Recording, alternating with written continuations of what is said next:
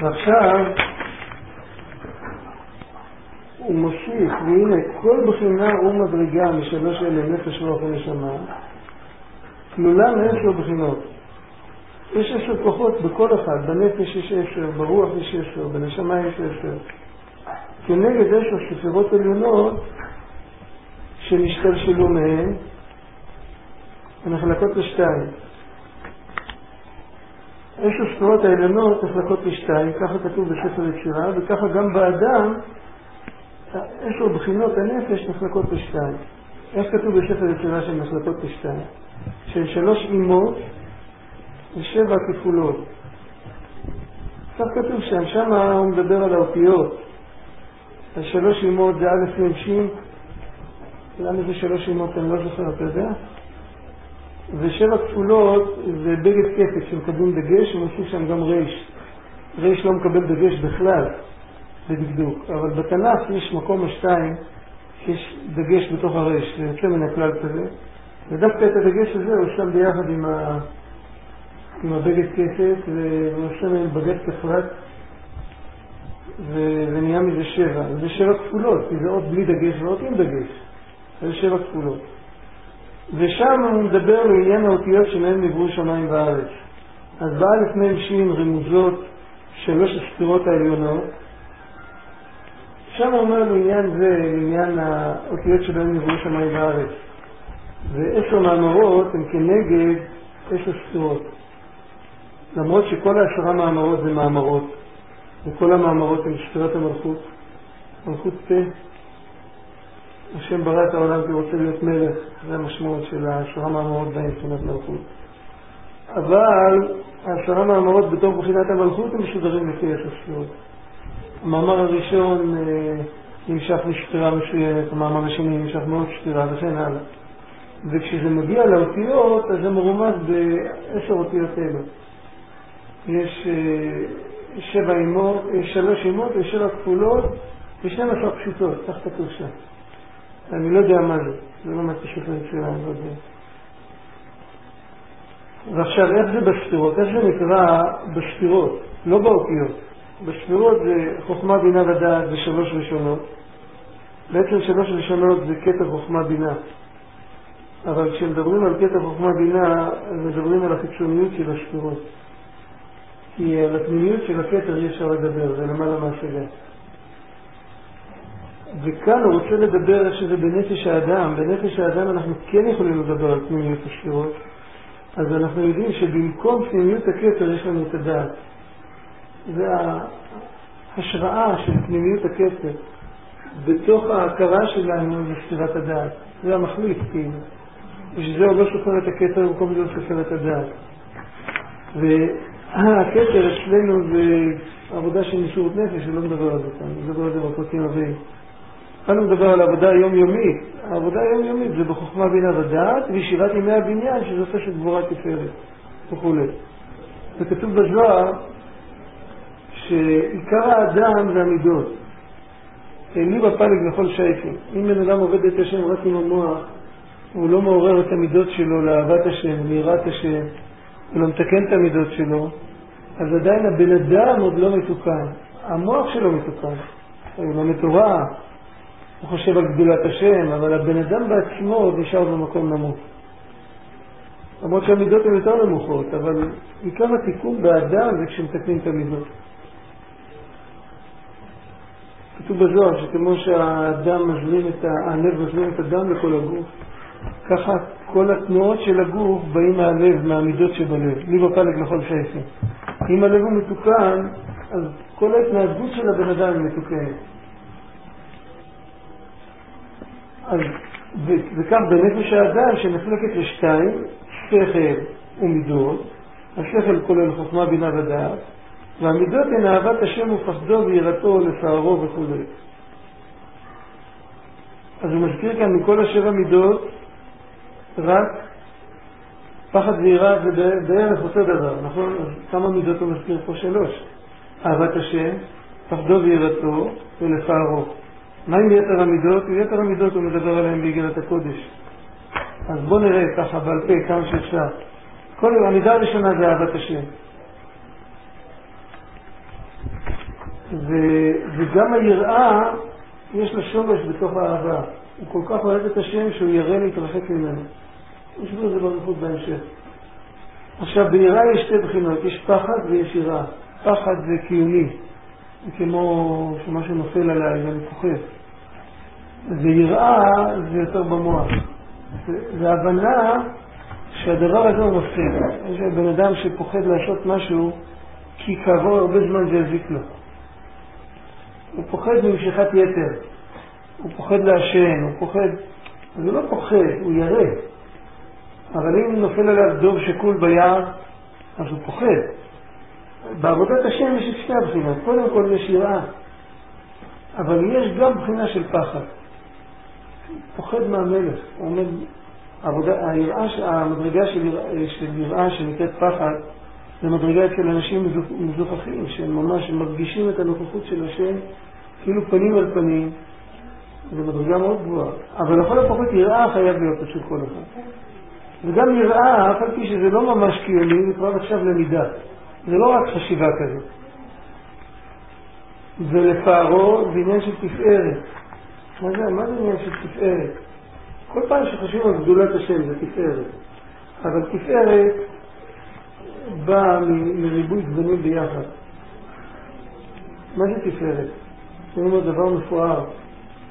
זה ריבוי גוונים. גוון אחד אין בו תפארת, יש בו יופי. כל יש להגיד, הצבע הזה הוא הצבע הכי יפה בעולם. אבל אם תצבר ממנו משטח ענקי, אתה לא יכול להגיד שזה מפואר, אתה יכול להגיד שזה יפה, אתה לא יכול להגיד שזה מפואר. תפארת יש כשיש הרבה פרטים ומשתלבים כולם ביחד, בהרמוניה. זה המשמעות של תפארת. מידת הרחמים בנפש זה תפארת. למה מידת הרחמים בנפש זה תפארת? בשביל לרחם, קודם כל בשביל לרחם על בן אדם. מה זה נקרא לרחם על בן אדם? לרחם על בן אדם זאת אומרת להבין את המצב שלו, להסתכל על המצב שלו דרך העיניים שלו. לא לחשוב אם מגיע לו, עכשיו אם מגיע לו, לא מגיע לו, זה מידת הדין. ויש מידת החסד שאומרת שאם מגיע לו, צריך לתת לו פי שבע, לא יודע כמה, לתת לו בלי גבול. וגם השפיטה של מידת החסד, אם מגיע לו, לא מגיע לו, היא נותן לחסד. על כל דבר קטן שהוא עשה, מידת החסד תגיד שמגיע לו. המידת הרחמים לא נכנסת לזה בכלל. זאת אומרת, רע לו, הוא מסכן צריך לרחם עליו, לא משנה אם מגיע לו, לא מגיע לו. לרחם על מישהו זה להזדהות איתו, זה להפגיש, להיות במקומו.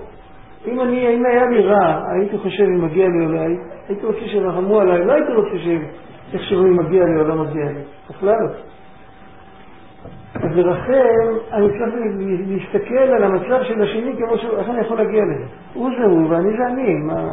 זאת אומרת, בשביל לרחם אני צריך להיכנס למקום שבו כולנו אחים.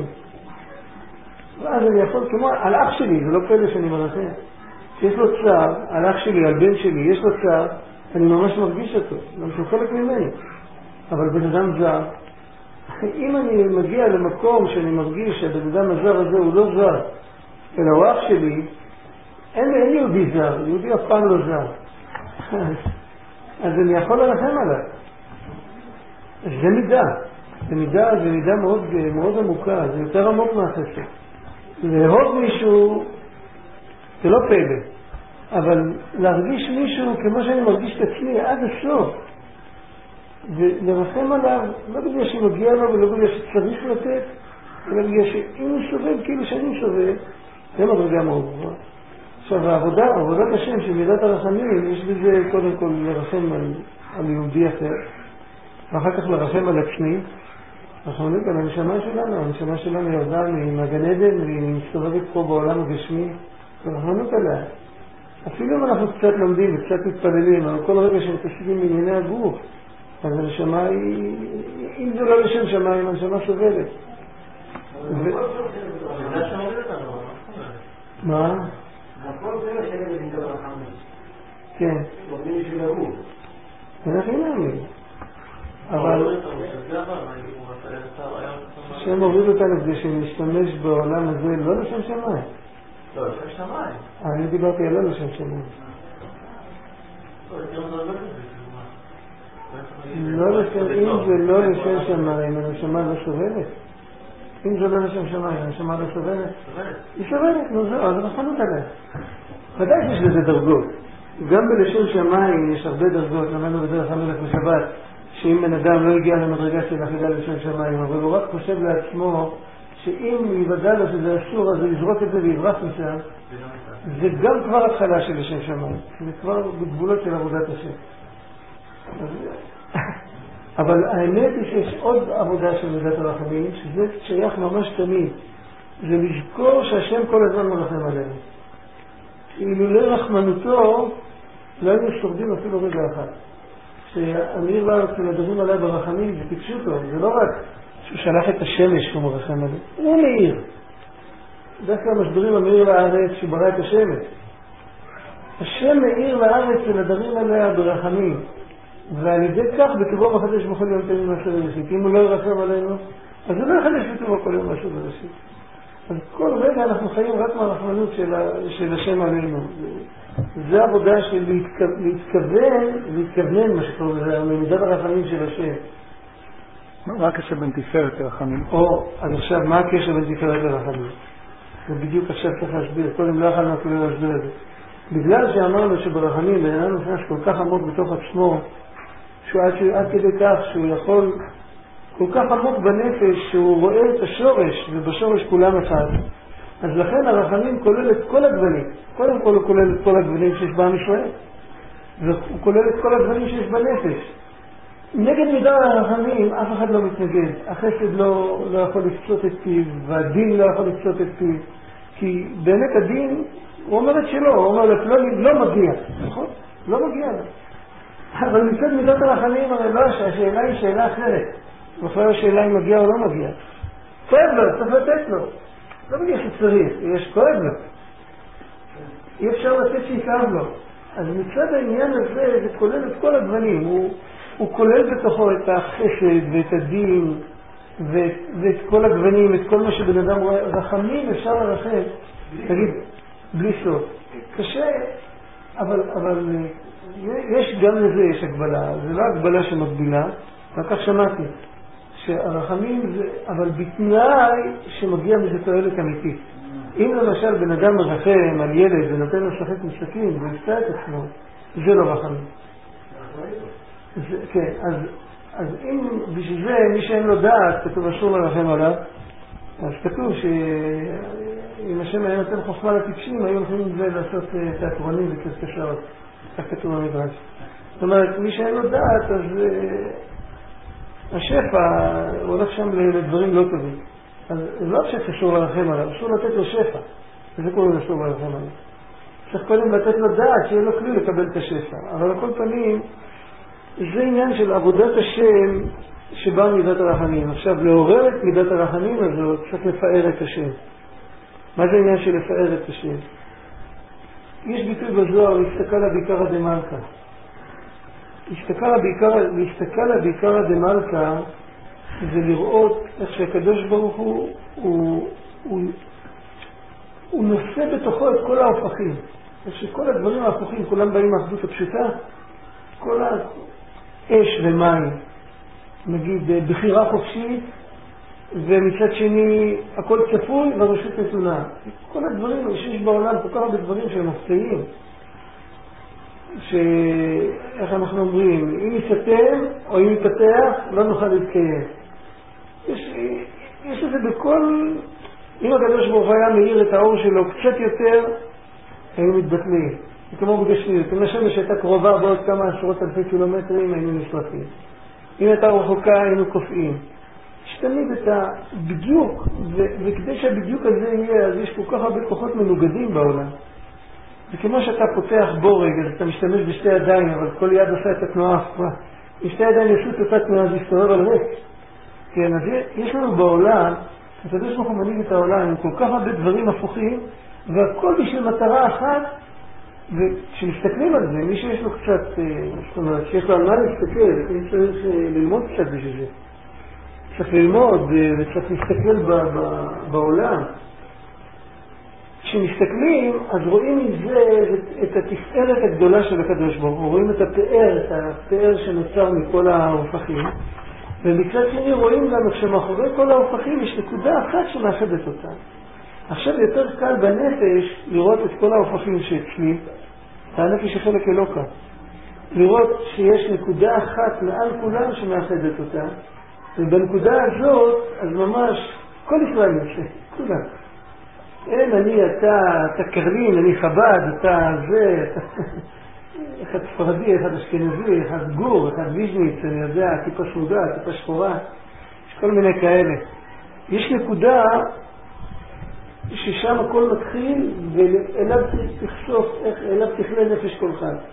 הנקודה הזאת מתגלת בתוך מידת התפארת. עכשיו רואים את זה בסדר של השבירות, שמציירים את השבירות, מציירים את הכתר, אחר כך מציירים חוכמה ובינה, אחר כך למטה דעת, אחר כך מציירים עוד פעם, צד אלי, תחסד, תתמול, תגבורה, ולמטה באמצע את התפארת. התפארת עולה עד הכתר, החסד עולה עד החוכמה, הגבורה עולה עד הבינה. כתוב במשלי,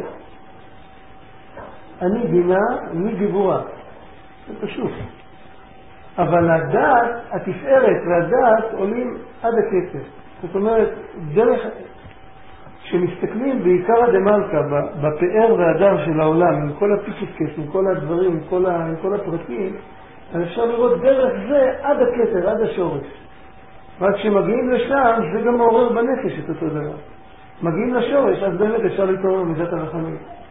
אפילו אדם שהתעורר ברחמים על עצמו, קשה לו להתעורר על עצמו אם הוא לא מגיע לשורש. כי אם הוא לא מגיע לשורש, אז הוא לא יודע שרחמנות עליו. הוא בסדר, טוב לו, מה הוציא ממנו? יש את זה, נכון, יש את זה, אבל אפשר גם לקלקל את זה. זה יכול להתקלקל, אם בן אדם הולך אחרי הבלי העולם הזה. בשביל כל הזה שצריך להתאים כל כך את המחשבה, זה בגלל שהסתבכנו, אנחנו צריכים להסתובב חזרה, לפעמים להסתובב חזרה זה קשה. זה כמו החוץ של הציצית, תנסה ליישר אותו, הוא קופץ לך חזרה. הוא פעם היה ישר, אבל אחרי שהוא כבר כל כך הרבה זמן מסובב, אתה מנסה לצטרף אותו, הוא קופץ. אנחנו מאוד משובחים, האמת היא אלוקים עשה את האדם ישר. האדם הראשון בגן עדן לא היה צריך הרבה להתגונן, לא היה צריך הרבה לחשוב. אבל אנחנו כל כך רחוקים, ועל כל דבר, אפילו בלי לרצות, למה יש גשם בחורף ולא בקיץ? כי הילד שגמר בית ספר, אשביר לך, המטאורולוגיה, הרוחות הולכים בחורף ממערב למזרח, בגלל הסיבוב של כדור הארץ, בקיץ הם זורמים הפוך, סיפור שלם. זה הוא חושב דבר ראשון. שתיפרתי לכם פעם, היה נביא אל כאן, הוא אמר פעם, הוא אמר דבר מאוד יפה, הוא אמר, בן אדם בא הביתה, חפשו לו בבית. אמרתי לכם את זה. חפשו לו בבית. אז עולה לו בראש שני דברים. עולה לו בראש שצריך לעשות רב בריח, ועולה לו בראש שצריך לבדוק את המזוזות. אבל מה, לכל אחד זה עולה בסדר אחר. יש אחד שדבר ראשון עולה בראש שצריך לעשות רב בריח. אחרי רגע הוא תפס את עצמו, צריך לבדוק את המזוזות. ויש אחד שזה עולה לו בראש בסדר הפוך. הדבר ראשון, חפשו הביתה, צריך לבדוק את המזוזות. רגע אחרי זה הוא צריך לעשות השתדלות, צריך לעשות רב בריח. לכאורה זה הבדל של שנייה, אבל זה הבדל מהותי. הבן אדם שעלה לו בראש קודם המזוזות, הבן אדם שצריך להסתובב חזרה מהשיבורים של העולם. אז זה שעולה לו בראשונה הרב בריח, עוד אין משובב. זה אחד כזה צריך לעבוד קשה יותר. זה מציאות. הוא אפילו לא יודע שהוא מסובב, כי רגע אחרי זה זה כבר עולה לו, אבל זה לא באותה עוצמה. מה שעולה ראשון, זה האמת שלי. ואם זה האמת שלי, אני צריך להתחיל לעבוד קשה בשביל לסובב את החזרה. ובדרך כלל בני אדם בעולם לא מלאכים, ואנחנו מתוכנתים כבר להגיב לגשמיות לפני לרוחניות. לא, אבל כפות שונה דווקא ברחמים, אולי לדברים אחרים זה שונה, תסבור את זה. נכון. ברחמנות יש לנו את זה... נכון. אבל גם כן הרחמנות הזאת מגיבה לגשמיות. תראה מי שפושט יד, אתה מרחם. אבל הרחמנות הזאת לא מגיבה כל כך למי שמדבר באמצע קדיש. אתה לא כל כך מרחם עליו. לפעמים אתה כועס עליו, אתה לא מרחם עליו. תחשוב, הבן אדם שהולך לפתח לעצמו את היד, היית מרחם עליו, פעמיים, גם על היד וגם על הראש. אתה רואה בן אדם עושה את אותו דבר, אבל לא מרחמים. זה הרחמנות שיש לנו בטבע, זה רחמנות בענייני העולם. אבל כשמדובר על רחמנות בענייני פנימיים, זה דבר שצריך לקנות אותו. ככל שרואים יותר את הנקודה הפנימית בכל הפרטים, בכל העניינים בעולם, אז אפשר יותר, מקבלים הסתכלות יותר ישרה, זה כמו, לא יודע, זה פשוט, זה פשוט כך. נגיד, יהודי שלומד גמרא, הוא מסתכל על עניינים, על ענייני העולם אחרת. הוא יודע שכל דבר יש לו שורש, לא פסוק. הפסוק זה הסמכת הכי חזקה. הוא לא מסתכל, בן אדם שהסתובב סתם בעולם, מה שמחשב יותר חדש יותר מוצא חן בעיניו. מה שיותר מודרני זה יותר עוצמתי, זה יותר חכם. כן? הוא לומד תורה, הוא מקבל ראש שמה שיותר עתיק הוא יותר חכם. כן? גם כאן אותו דבר. אנחנו, הראש שלנו מפוזר בעולם בהרבה דברים, רואים כל דבר בפני עצמו. אז זה אני וזה הוא, אני ושיצרתי. זה הטבע שלנו. גם בגשמיות, אבל בגשמיות עוד איכשהו קשה לראות צוות. אבל ברוחניות, לא מעניין אותי. וגם אם אני פחות או יותר שומר שולחן ערוך, גם עליי הן נכונות, הכל בסדר. אבל כשבן אדם מסתכל בשורש, אז הוא רואה עד כמה אנחנו רחוקים מהשורש, עד כמה רחמנות עלינו, עד כמה רחמנות על עצמנו, ועד כמה אין הסכמינה אם אני רחוק מהשורש, יהודי אחר רחוק מהשורש, כי בשורש היינו אחד. אז מה זה חשוב? אז אם זה בשביל זה, העניין של תפארת, שהעניין של תפארת זה לראות את כל הריבוי, ריבוי, ריבוי פרטים, כולם נמשכים מהאחדות הפשוטה. עניין גדול, מדברים על זה הרבה. ומידת הרחמים, הם הולכים תמיד יחד.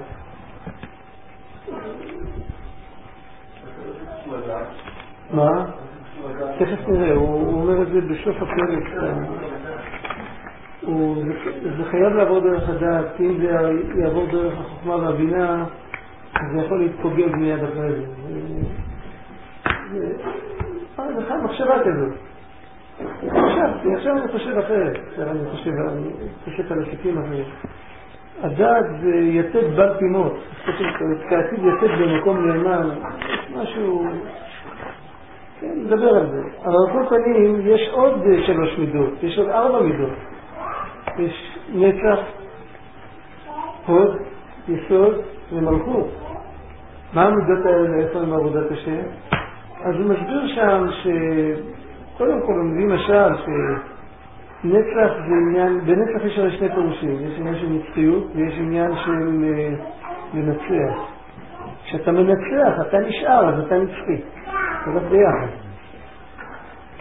מעבודת השם זה עניין של עקביות, זה עניין של להתגבר על המיניות, זה עניין של נצח. הוא נותן דוגמה, אבא רוצה ללמוד עם ילד משהו, ובא מישהו מקטרג עליו שעדיין לימוד כזה הוא לא ראוי. אל תלמד איתו גמרא, הוא לא יבין, הוא שערק למשנה.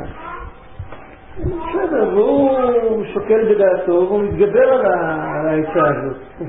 הוא כן משפיע עליו, הוא כן נותן לו. כמובן, מדובר על אחד שכן יכול לקבל. אז זה עניין של נצח, זאת אומרת שהוא מושך את העניין שלו עד הסוף. בעבודת השם זה פשוט, צריך להתעקשם. צריך להתעקשם. צריך התמדה, צריך נחישות. והוד, הנצח כתוב שזה ענף החסד, הוד זה ענף הגבורה. תחושה של הוד. אפשר להסביר את זה במילים? אי אפשר להסביר את זה במילים. אתה עומד מול משהו שאתה מתמלא תחושה של הוד. אין איזה מילה לתרגם את זה, אבל זה משהו שיש בו גם יופי והוא גם מפחיד אותך. יש בו פחד, והוא עניין מוחשי, עניין שאתה רואה אותו. זאת אומרת, היראה והפחד שדיברנו קודם זה יותר רוחני. אבל יש עבודה שבן אדם פשוט שעומד במקום שהוא מתמלא הוד, אז הוא מתבטל. בן אדם עומד מול נתני הטבע, מול מגיע לאיזה מקום שהוא רואה סלע ענק בגובה של, לא יודע, 100 מטר, מעל הראש שלו, עומד קרוב, כזה בזלת שחורה כזאת. הוא מתמלא הוד, ואז הוא מתבטל, וכשהוא מתבטל הוא יכול להודות על האמת. ההודעה על האמת, הודעה על האמת הכי גדולה שיש, זה שאנחנו קטנים והשם הוא גדול. וכשבן אדם הודע על האמת, מה? הוא מתקרב לשמיים בלילה. כן, משהו כזה. כן. וכשבן אדם מתמלא, אם מודע על האמת, אז הוא גם יודע להגיד תודה. זה עוד עניין של הודעה. בהוד יש גם הודעה. חנוכה זה כנגד ההוד, נכון? איך אהרון הוד? מה? אהרון, כהן. אהרון, למה אהרון בהוד? אני לא יודע, למה משה בנצח? אתה יודע למה אהרון בהוד? לא שהוד זה בושה גם כן. הוד זה בושה, בוש, היה אהרון בוש כי לכך תבחרת. אבל העניין של אהרון זה היה להטיל שלו.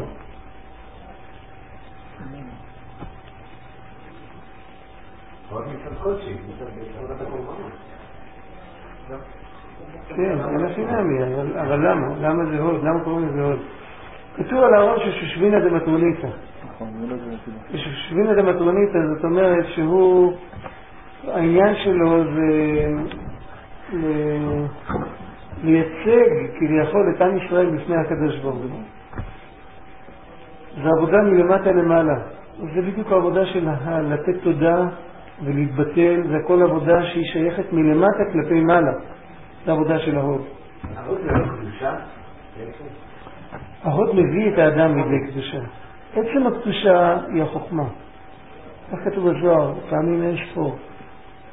הפרשה קדש לי זה כנגד מוח החוכמה.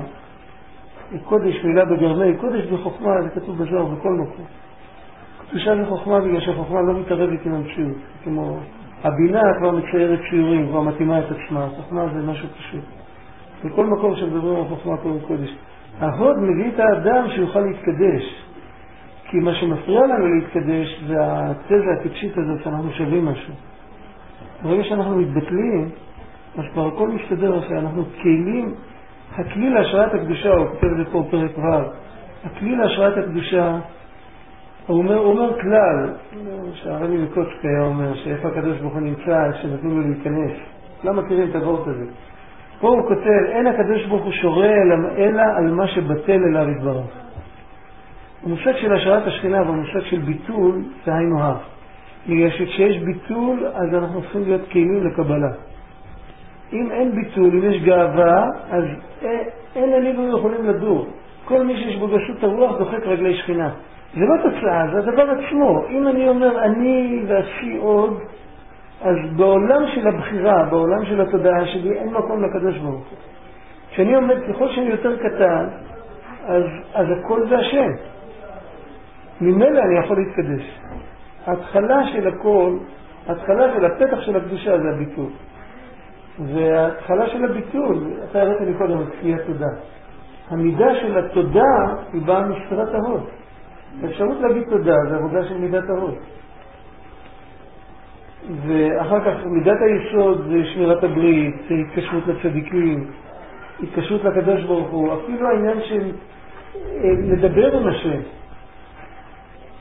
לדבר זה התקשרות. אם אדם מתקן את הברית, אז כתוב, מנדיקת התחיבי, היה עם בראת הדמלכה, שזה התפילה.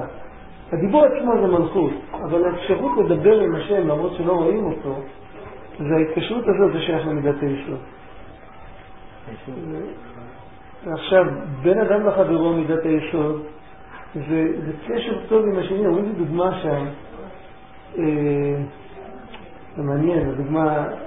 אומרים שזה, אומרים שהיה סיפור כזה, אבל הסיפור היה אחרי שהוא כתב את זה. סיפורים שלפני 3 דורות היה בחוץ לארץ, באירופה, היה רב בקהילה. אחד מגאוני הדור, שהיה שב ולומד, אז הוא היה לומד לבד, בלי חברותה, היה לו חדר לימוד, היה שב ולומד, הוא היה מסביר כל דבר לעצמו, כמו שמסבירים ככה שילד בן 13 יוכל להבין. ככה הוא היה לומד, כל הזמן.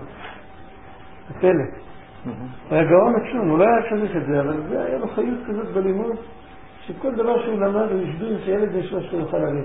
עכשיו, אם ילד בן 13 היה נכנס לשם, ושומע את הלימוד, הוא היה מבין, נכון? אבל אם היה מדבר איתו, לא שהיה מתחבא שם אחרי הדלת לשומע, אם היה פונה אליו ומדבר איתו, אז היה נכנס באחרת לגמרי. היה אומר את אותה מילים, אבל עצם זה שהוא מדבר אליי, החכם מדבר איתי ולומד איתי, אז אנחנו קשורים לא רק בשכל, אנחנו קשורים בנפש.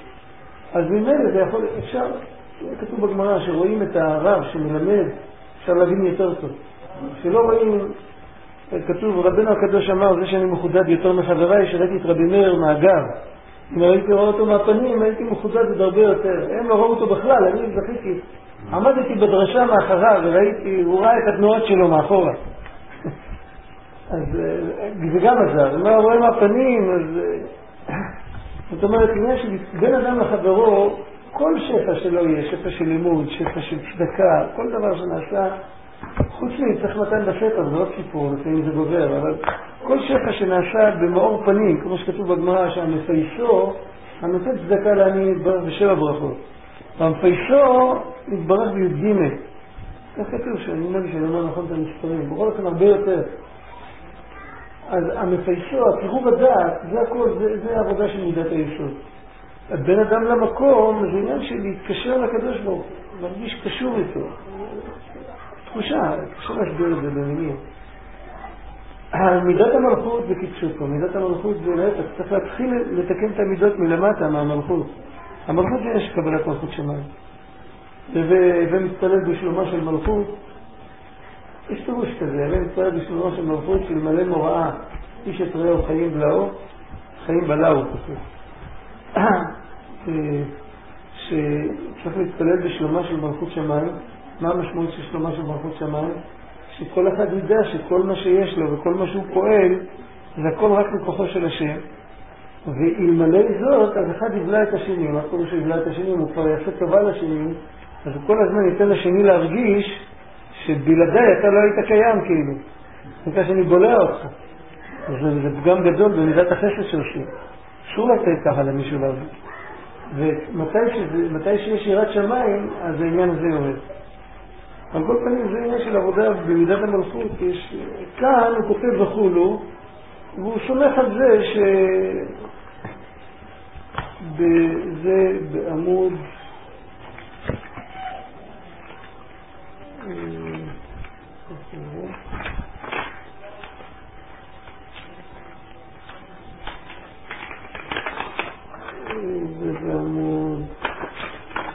240 וקכ"ב,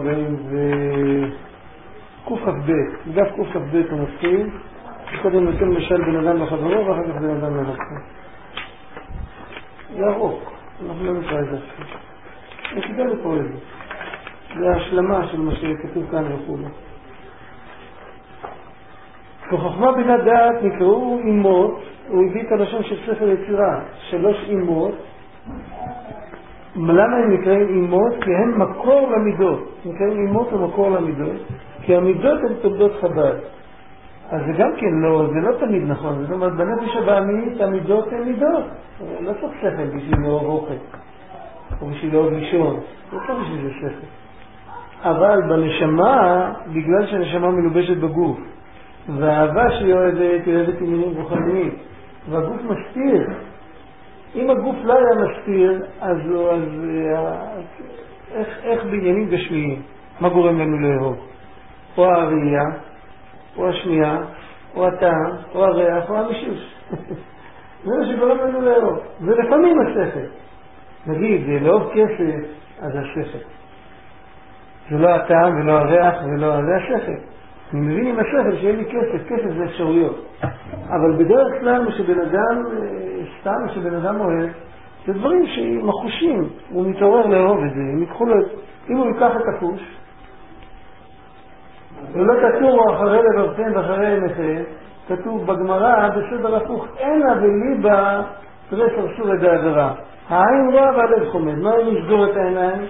אז גם הלב לא יחמוד, משך הזמן הוא ישכח.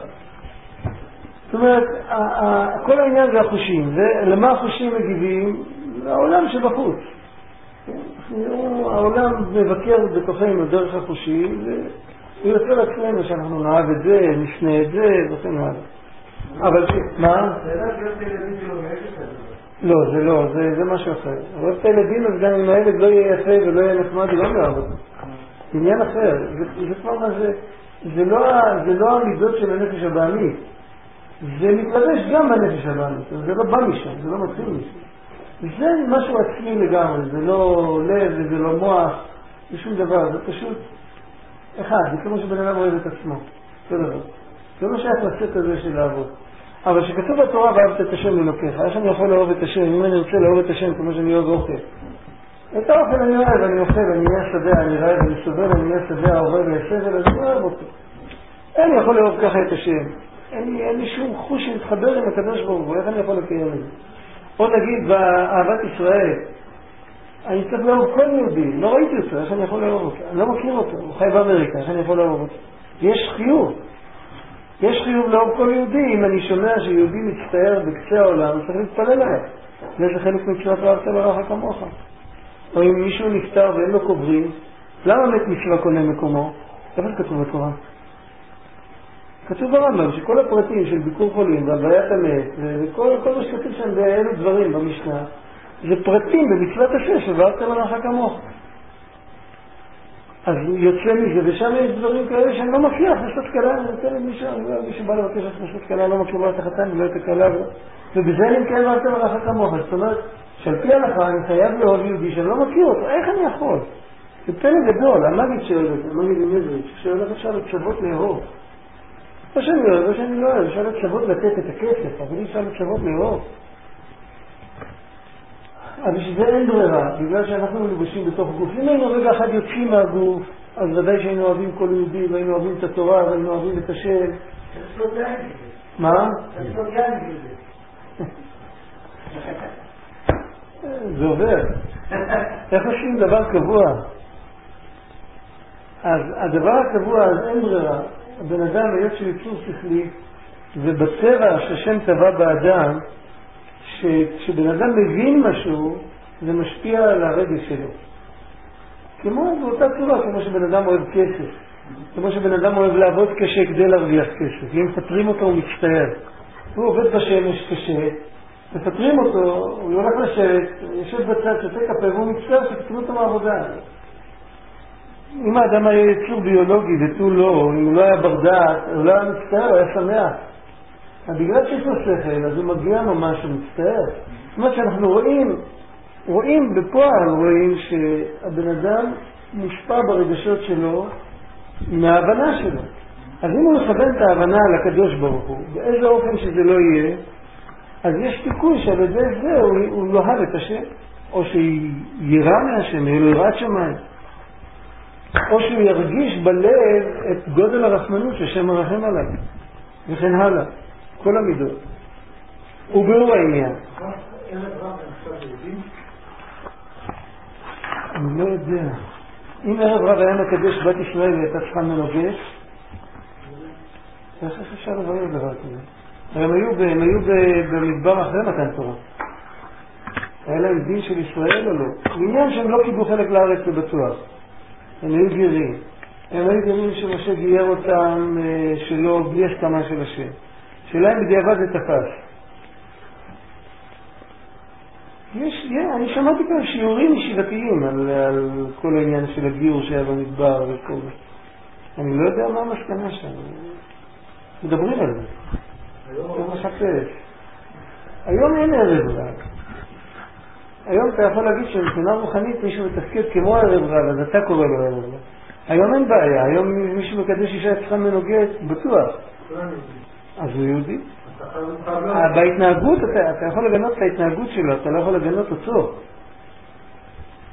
כתוב עוד יותר, בשולחן ערוך כתוב, זה ממש מפחיד. בשולחן ערוך, הלכה, אף אחד החולט על זה. שומרוני, שחז"ל גזרו עליהם השרים כגויים לכל דבריהם. ההלכה היא שהם גרי אמת, לא זה שהם גרי עריות, אז הגיור לא תפס. ההלכה היא שהם גרי אמת, רק שגזרו עליהם השרים כגויים. מצאו שהם עובדים דמות יונה בהר גריזים, כתוב בשולחן ערוך ששומרוני שמקדש אישה יהודייה היא צריכה למנוגד, כי כל מה שגזרו עליהם השעון כגויים זה לחומרה, לא לכולה. אי אפשר להוציא יהודי, חז"ל לא יכולים להוציא יהודי מכלל ישראל. הם יכולים לגזור עליו שאני אתנהג איתו כמו גוי שאינו יין נסך בשלו בשולקו, אבל לא יכולים לגזור עליו שיפסיק להיות יהודי. ממילא אם הוא קידש אישה היא צריכה למנוגד. זה כתוב בהלכה בפרק, בר אל עזר. תראה, אף אחד לא חושב על זה. יש פה ספרדות, מוכנים לאהוב אותם. אם הם יהודים... אין הכנעני. יכולים לגזור את הגיוס, אבל לא... מה? יכולים לגזור את הגיוס, אבל לא... לא, אם הגיור שלהם לא תפס, אז ההלכה היא לא כך. אבל בשולחן ערוך נחשב, זאת אומרת, ההלכה היא כמאן דאמר גרי אמתם. יש מחלוקת בין התנאים. נפסקה ההלכה שהם גרי אמת, אף על פי כן מתנהגים אסורים כגויים. לא כתוב אסורים גויים, כתוב אסורים כגויים. זה הבדל גדול, זה הבדל גדול בעניין. זאת אומרת, למה אני אומר, מה ההלכה הזאת באה ללמד אותנו? איזה עסק יש לנו? כמה שמרנים נשארו היום בעולם בכלל? אין לנו שום עסק עם זה. ההלכה באה ללמד אותנו שאי אפשר להפסיק להיות יהודי, זה לא משנה, תעשה שמיניות באוויר, אתה תמיד נשאר יהודי. זה פלא. מצד עצמה, אבל היהדות הוציאה אותה? לא. תבואי בכל דבר. היהדות לא הוציאה אותה מהיהדות, היהדות הוציאה אותה מהיחס שלנו כלפיהם כאל יהודים. אבל לא מהיהדות. מהמצב של כלל ישראל, לא מהמהות. זה פלא נפלא, יש לו נפש אלוקית. אי אפשר להגיד את הדברים האלה. אם לא היה הלכה בשולחן ערוך, אף אחד לא היה מנחש שככה זה. אף אחד לא חושב על זה. זה דומה לליווי? זה יותר חמור. הרבה יותר חמור. זה משהו גלובלי, חרם לא יורשים. זה משהו שהולך עד סוף הדורות. אני לא יודע אם השייך יתקן אותם או לא. זה לא כתוב בשולחן ערוך. אבל על כל פנים אפשר לראות מזה. אפשר ללמוד מזה, מבחינה מוסרית אפשר ללמוד מזה משהו. אני לא מדבר על עצם ההלכה. יש בזה אמירה. ובור העניין, הנה השכל שבנפש המשכלת, השכל שבנפש המשכלת שהוא המשכיל כל דבר, נקרא בשם חוכמה כוח מה. מה, מתי נצטרך? מה? יש את זמן. יש לנו כוחות, צריך להבין את זה טוב, את העניין הזה. יש לנו כוחות שהעניין שלהם זה לתת, יש כוחות שכל העניין שלהם זה לקבל. למשל, כוח הדיבור. מה העניין שלו? להשפיע, לדבר. מה העניין של כוח הראייה? לקבל. כוח השמיעה, לקבל. מה העניין של השכל?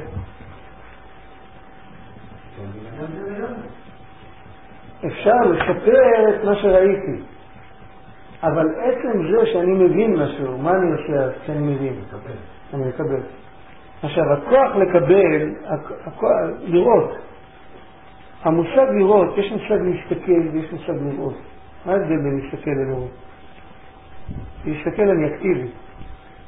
בלראות, יש לי בהירות בעיניים, ברוך השם יש לי עיניים בריאות, אני רק כשאני לפתוח אותם, זה הכל נקלט. החוכמה נקראת ראייה. השמיעה למשל, תופסת דברים על ידי זה שהיא מצורפת פרט ועוד פרט ועוד פרט. את עצם הצליל היא תופסת בבת אחת, אבל בשביל להבין משהו דרך השמיעה, צריך לשמוע, ואחר כך נחבר את כל הפרטים, ואז אתה יכול לראות תמונה. אבל כשמראים לך, אז אתה תופס באופן ישיר. החוכמה בעצם זה בהירות כזאת במוח, שאם בוא נגיד, ניתן דוגמה, אם בן אדם היה אצלו את החוכמה בשלמות, החוכמה הייתה מתוקנת ומלובשת בתוך המוח ופועלת, אז הוא יכול לקחת את הספר הכי עמוק ולקרוא בדיוק כמו שהוא לוקח איזה ספר של ילדים, כן? אין לו שום מאמץ לקרוא ולהבין איזה ספר מוטט גדולות ונקודות על איזה, לא יודע, ספרון של ילדים קטנים. אותו דבר, אם החוכמה הייתה אצלו מהירה עד הסוף, לא היה שום בעיה, הוא פשוט היה קולט את הכל. יכול להיות שאפילו היה קולט, אם הוא רק היה מסתכל את התחלת העניין, כבר ידע מה הוא רוצה להגיד, כבר לא היה צריך לקרוא בכלל. הוא פשוט רק היה צריך להתכוון לנושא, הוא כבר ידע כל מה שיש בנושא. אבל כמובן שזה נעלם לגמרי מאיתנו. תכונה כזאת היא נעלמת, היא לא נמצאת גלויה. מה שנמצא גלוי בתוכנו זה בעצם זה כוח הבינה. אנחנו מצטרפים פרט לפרט, הבינה עובדת כמו שנייה. אנחנו לומדים, מבינים משהו, לומדים עוד קצת, טועים קצת בדרך, לא מבינים נכון, מחפשים איך האמת, אומרים אי אמרת בי שלמה ככה זה בסדר, אם לא אז יהיה קושייה, אז כנראה שזה כך, אבל מישהו ודוחה, הוא אומר לו יש דרך שלישית, אולי זה לא כך. ככה, כן, בסוף מגיעים למסקנה, זה הדרך של הבינה. כשעושים תרגיל חשבון משתמשים בבינה, כשלומדים גמרא משתמשים בבינה, זה הדרך שלנו. זה קיים אצלנו. מה עם החוכמה? לפעמים החוכמה מתגלה, אבל כדי שהחוכמה תתגלה אנחנו צריכים להתזכך מאוד. אם בן אדם מתייגע מאוד, מאוד מתייגע. זה קשה לו, הוא לא מבין. הוא שבר את הראש על איזה קושייה, ומבריק לו איזה תירוץ. כן? אז זה בגלל שהוא התייגע, אז רגע אחד הוא ישדכח, והחוכמה נתנה לו, כמו שאומרים, טיפה אחת של הראייה שלה. באותו רגע זה כמו הברקה. זה בתוך השכל, רוח הקודש זה בקדושה, אבל זה בשכל. רק מבריק לו משהו, והוא רואה באותו רגע, יכול להיות שהוא לא יודע איך הכל יסתדר לו. אם אחר כך הוא יתחיל לקחת את כל הפרטים שהוא יתקשה בהם אחד, פתאום זה שלא קשה בכלל. למה? כי רגע אחד יסתדר לו, נפל לו איזה השימון, כמו שאומרים, זה תובנה. מה? בגמרא זה כן, בגמרא זה קורה. למה? בגלל שהתייגענו, בגלל שהגמרא היא לא קלה. כשבן אדם לומד חומר קל, זה קורה לו פחות. ככל שהוא יותר מתייגע, יותר מזכך את ה... זה מעלה צדדית גדולה בלימוד התורה, שהוא מזכך את המוח. הוא מזכך את המוח בקדושה, לא שתן. זה חוכמה, זה חוכמת התורה. אני אומר לך ככה, אז החוכמה נשארת ברקע. באופן כללי, השכל שבנפש המשכלת, שהוא המשכיל כל דבר, נקרא בשם חוכמה. וזה לא מתגלה אלינו. והוא כוח מה? אז החוכמה זה נטריק הוא כוח מה? ואפילו כשהוא כן מתגלה, הוא מתגלה כמו הברקה, אז אני רואה אותו, והוא בורח לי. אחרי זה, אם אני לא מיד יישב, אם יתראו לי, אחרי שזה יבריק לי, אני אחזור יכול להיות שנשכח אותו. כי לא הספקתי ליישב אותו בתוך ה... ראיתי רגע אחד משהו, באותו רגע הכל הסתדר לי, אבל אני צריך לעשות עם זה עבודה. זה נקרא כוח מה. ברמב"ם, באחד מהכתבים שלו, אני לא זוכר, אני ראיתי ציטוט רק השבוע או לפני שבוע. ראיתי את הציטוט, מישהו מצטט אותו מאיזה מקום, מאיזה ספר, או מאיזה ספר או מאיזה איגרת שכתב. אז הוא כותב שיש המשל, שכוח החוכמה מתגלה בנפש. למה? זה כמו שבן אדם הולך ביער, בחושך. הוא לא יודע את הדרך. ויש ברק. והברק מזריק לו לרגע. ואז הוא צריך לזכור שפה קדימה יש בור, צריך לעקוף אותו מימין. ואם לא, אז יקול בתוך הבור. אז זה טוב שיבריק לו הברק. אבל הוא היה צריך על המקום להעמיד לאמוד את המרחק ולזכור לעבודה. מה יהיה משטופת ברקים? אז הרבה יותר קל. ולפעמים הוא אומר, זה כמו שהשמש נהרה בבוקר. כיוון שעיר המזרח. אז זה אומר, זה באמת, זה רק אצל. זאת אומרת שכל החוכמה נהרה אצלו. כל הכוחות שיש, החוכמה עצמה, יש לו ספירות, וכל החוכמה נראה אצלו, אז הוא אומר, זה מדרגה שרק יחדש גאולה הגיע אליה, וזה קרוב למעלת הנבואה, מה שמתכוון, מה ששייך לנבואה. כתוב שהנבואה לא חלה אלא על חכם. אז כנראה שהוא מרמז שזה שחז"ל אמרו שהנבואה חלה על חכם, מתכוונים לכזה חכם. לא לחכמולוגים כמו אנחנו, שיודעים להסביר דף גמרא או משהו כזה, אלא חכם שאצלו... מבחינה שאומרים כל רז לא אנשלי, כן, אין מה זה כל רז לא אנשלי, אין דבר נעלם ממך, ואומרים לקדוש ברוך הוא, מה זה כל רז לא אנשלי? הכוונה בתוך המגרש הקטן של השכל, לא באמת בעולם, אבל בתוך השכל מאיר שלו לגמרי, זה דבר שלגבינו זה כאילו למעלה מהשכל לגמרי. זה היו גאונים שהיו כאלה, זה אפילו לא נשאר לנו מי היה בבחינה הזאת, לא כתוב שמות באף מקום. על צדקות גדולה כתוב כמה שמות, אבל על חוכמה גדולה לא כתוב. תנאים, אולי נביאים, אולי לא יודע, אבות, לא כתוב, באמת לא כתוב, דברים כאלה לא כתוב.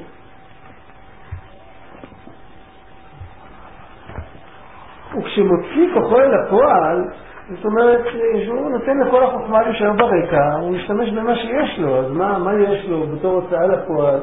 יש לו את הבינה שמתבונן בשכלו, להבין דבר לאשורו לעומקו מתוך איזה דבר חוכמה מושכל בשכלו. הדבר חוכמה המושכל בשכלו, מאיפה יש לו את הדבר חוכמה המושכל בשכלו? מאיפה יש לו? הוא לא הגיע לחוכמה. פשוט עם הבינה. אז יש לזה שני אופנים. אופן אחד זה כמו שאמרנו, שנפל לו איזה ברק והוא מרחיב אותו, או אופן שני שאופן יותר שחייש. יש משהו שנקרא חוכמה, התורה נקראת חוכמה. אז אם אדם לומד חוכמה, אדם לומד תורה, אז יש דבר חוכמה שנשקל בשכלו, ואותו הוא מנסה להבין עם הבינה. הלימוד הוא עם הבינה, אבל התוכן הוא החוכמה. כל התורה נקראת, אורי גם החוכמה נפקה. מתוך איזה דבר חוכמה המשקל בשכלו נקרא בינה. עכשיו, עד עכשיו דיברנו את הכל באופן של לימוד, מתי שבן אדם לומד. אנחנו יודעים שעיקר עבודת השם זה אחרי שבן אדם סוגר את הספר. כל מה שהוא בתוך הספר יכול ללמוד ספרי יראה מכאן ועד בהודעה חדשה, אז הוא נהנה מהלימוד וכל בסדר. אז מתי הוא מתחיל לעשות עם זה משהו? מתי שסוגר את הספר, זה ברור. כשהוא סוגר את הספר ומתחיל להתבונן במה שהוא למד, אז יש עוד פעם את אותו סדר. יש חלק במוח שלו שהוא עומד ברקע, שהוא נותן לו את הישרות, את החוכמה. אבל הוא מקיף, אנחנו לא מכירים אותו כמעט. לפעמים הוא מבריא, נותן הברקה. עיקר מה שאנחנו מכירים זה כמו ילד שהוא מכיר את האבא ולא מכיר, הוא מכיר את האמא ולא מכיר את האבא. זאת אומרת, את האמא הוא מכיר, מה פורש מכיר, הוא לא זוכר, אבל את האמא כולם רואים שהוא נולד מהאמא. זה שהוא נולד מהאבא הזה ולא מהאבא אחר, אז מאמינים שהוא נולד מהאבא הזה. יש לו אבא, כולם יודעים שיש לו אבא, אבל האבא נעלם, אבא עומד מאחורי הקלעים. לא רואים בלידה מאיזה אבא הוא נולד. אותו דבר בעניין, בהתבוננות של האדם, להתבונן הוא מוליד את המידות, את הרגשות שלו, ההשפעה על הרגש הוא מוליד מתוך ההתבוננות שלו. החוכמה עומדת ברקע, אבל חייב שיש שם חוכמה. אם לא, בן אדם שאין לו חוכמה בכלל, אז הוא יכול עם הבינה שלו ללכת למקומות כאלה עקומים, שהוא לא יצא מזה, יהפוך להיות פילוסוף. החוכמה קושרת אותו לקדושה. בגלל שהיא למעלה מהשפל, וזה כוח מה, זה כוח של ביטול. האמת שמה שהחוכמה רואה, למה אנחנו כל כך רחוקים מהחוכמה? ורק על ידי יגיעה אנחנו יכולים להגיע לחוכמה. בגלל שהחוכמה היא כל כך קדושה, ומה שנראה בחוכמה יהיה כל כך הפך לכל המציאות שלנו. אם יתגלה לנו החוכמה כפי שהיא, אנחנו נראה שהוא לבדו ואין זולתו. אם תסתכלו, מי שיש לו ספר בפרק ל"ה, יש קטע מהמגיד ממזריץ'. איפה זה פרק ל"ה? כן, זה עמוד 88. באמצע פרק ל"ה. הוא מביא קטע לאפשטיין. הוא כותב, כאשר שמעתי ממורי עליו השלום, זה המגיד ממזריץ', פירוש וטעם למה שכתוב בעץ חיים של רב חיים ויטל, שאור אינסוף ברוך הוא אינו מתייחד אפילו בעולם האצילות, אפילו עולם האצילות לא יכול לקבל אור אינסוף אלא על ידי התלבשותו תחילה בספירת חוכמה. כל כך קדושה היא החוכמה. מדוע? והיינו משום שאינסוף ברוך הוא אחד האמת. איפה אינסוף יכול להתקבל? רק במקום שיש את האמונה שחוץ ממנו אין שום דבר, שהוא לבדו ואין זולתו, וזוהי מדרגת החוכמה. אם החוכמה תיעלם, אז אפילו עולם האצילות לא יוכל להיות בחוויה שלו לבדו ואין זולתו בתכלית, אז הוא לא יכול לקבל את האור הזה. קודם כל האור מתלבש בחוכמה, ועל ידי החוכמה האור יכול להגיע, החוכמה כאילו המתרגם, שהאור יגיע לכל עולם האצילות. אותו דבר בנפש. אם החוכמה תיעזר, אז לא יהיה לנו ביטול הקדוש ברוך הוא. אז מה יקרה עם הבינה שלנו? עם הבינה שלנו נהיה פילוסופי. פילוסוף הוא תמיד משוחד, תמיד השכל שינפיק לו תמיד תוצאות שמתאימות לתאוות שלו. אם הבינה היא בלי חוכמה, בספר יצירה כתוב הבן בחוכמה וחכם בבינה. אם החוכמה היא בלי בינה אין לה תולדות, זה כמו אבא בלי אמא. ואם אם הבינה בלי החוכמה, זה כמו אחד שמכיר את אמו ולא מכיר את אביו, אז הבלת השטוקי. הוא ספק ממזר. זאת אומרת, זה עניין לא רצוי. אז כתוב שצריך להיות הבן בחוכמה וחכם בבינה. אצלנו, אנחנו לא יכולים לסמוך על הברק המבריץ שיער לנו בחוכמה. מה שאנחנו צריכים לראות שהבינה שלנו תהיה בדברים שבאים מהחוכמה האמיתית מהתורה. באופן השני, שמתוך דבר חוכמה מושתל בשכלו, הוא כותב באיגרת התשובה, הוא כותב שההתבוננות בגדולת השם נמשכת מהתורה. נראה צריך לחפש את ההתבוננות בגבולת השם בתוך התורה. אין איזה מנהדה בפנים מסוימים? יש את הכל, אבל זהו, אם היינו נשארים נקיים כמו ילד שנולד, זה כל היה בסדר. אנחנו, העבודה שלנו זה לנקות שמשות, הכל מלא עדים. יש קיר על האש בלב, ומעלה עדים, ופה יש איזו פלטה כזאת שהיא לא נותנת, לא עובר, החלק הגבוה לא עובר. צריך להקטין את האש. מה לא רוצה? לא צריך יגיעה? מה זה ידיעה? יגיעה. כן, צריך יגיעה, אבל צריך ללמוד תורה. בתורה... מה? מצד אחד צריך יגיעה, מצד שני צריך לביטול. כן, אבל צריך להתייגע, בגלל שאנחנו מציאות, אז צריך להתייגע, להתבטא. ההגיעה הכי גדולה זה להפסיק להיות בעל גאווה, זה ההגיעה הכי גדולה. פשטות, בשביל להתגאות צריך להתייגע, אבל בגלל שאנחנו התרגלנו להתגאות, כן, אנחנו משובחים. מה? הרבה אנשים שזה אדם מאוד לא גבוה, לא גבוה. מצד שני, ביטול גמור, נכון, ביטול כן, אבל בגלל שמהביטול שלהם יהיה אהבת השם שיבער הלב שלהם, אני צריך לעבור דרך איזושהי הבנה. כמו שאתה יכול להגיד שבטבע, זה הדוגמה, בטבע בן אדם שגדל במקום טוב, בטבע לא אוהב להשתות ולקלקל, אוהב לחסוך, כן? אבל אם אין לו הבנה, לפעמים החיסכון שלו עולה לו יותר כסף מה שהוא לא חשוב. זה קורה. אוקיי.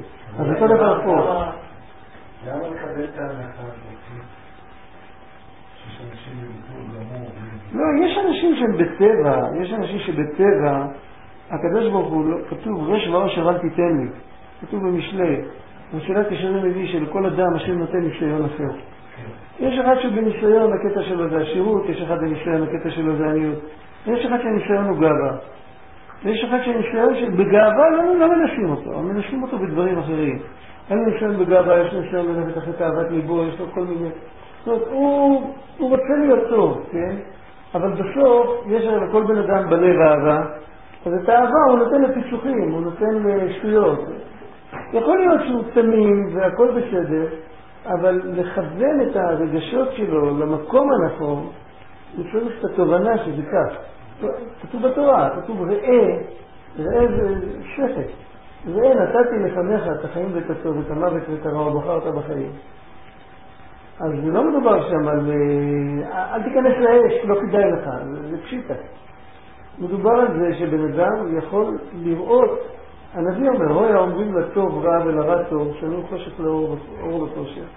וזה בא בשני אופנים, זה יכול לבוא אצל בעלי שכל גדולים, שהם הופכים בגלל שהשופט יעבר אותם, הם רוצים להגיע לזה, לא מוגעים לזה, אבל הם רוצים להגיע לזה, להפוך, אז הם יהפכו בשופט. זה יכול להיות אצל אנשים פשוטים, שאין להם שום הבנה ושום דבר, מתוך כך הם מדררים אחרי הנחות העולם, הם לא יכולים לעמוד על נפשם. זה לא מספיק. יש הרבה דברים, אתה יודע, שיש הנחות יסוד בעולם. דוגמה, יש הרבה הנחות יסוד. נגיד שאומרים שהדבר הזה הוא טוב, והדבר הזה הוא מועיל, הדבר הזה הוא מזיק, הדבר הזה הוא רע, וכן הלאה. או האיש הזה הוא טוב, האיש הזה הוא רע.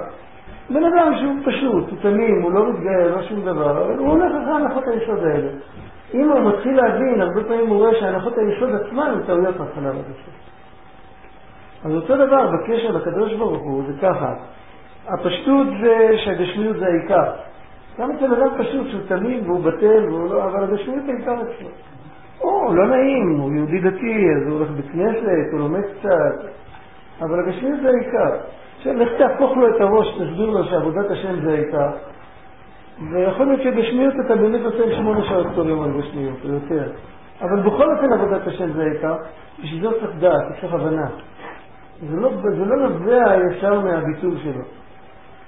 אם יש לו הבנה ויש לו ביטול, אז הוא הולך למסירות נפש, זה הדבר הכי טוב. אם יש לו הבנה ואין לו ביטול, אז הוא לא יבין. הוא יבין הכל הפוך, הוא יבין איך שהוא רוצה. הוא כמו אחד שקיבל שוחד.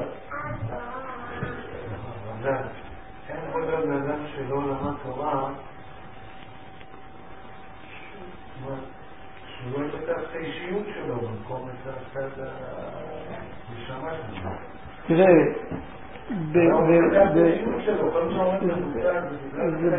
תלוי בשביבה. אם בן אדם נמצא בעיר של חכמים ושל סופרים וכולם דתיים וכולם אלה שמיים, הוא אחד כזה שלא יצלח ללמוד, אז הוא קורא תהילים והוא לא מבין והוא בוחר. היו כאלה בסדר, אבל הוא לא למד, הוא לא מתבונן והוא לא זה. אבל מצד שני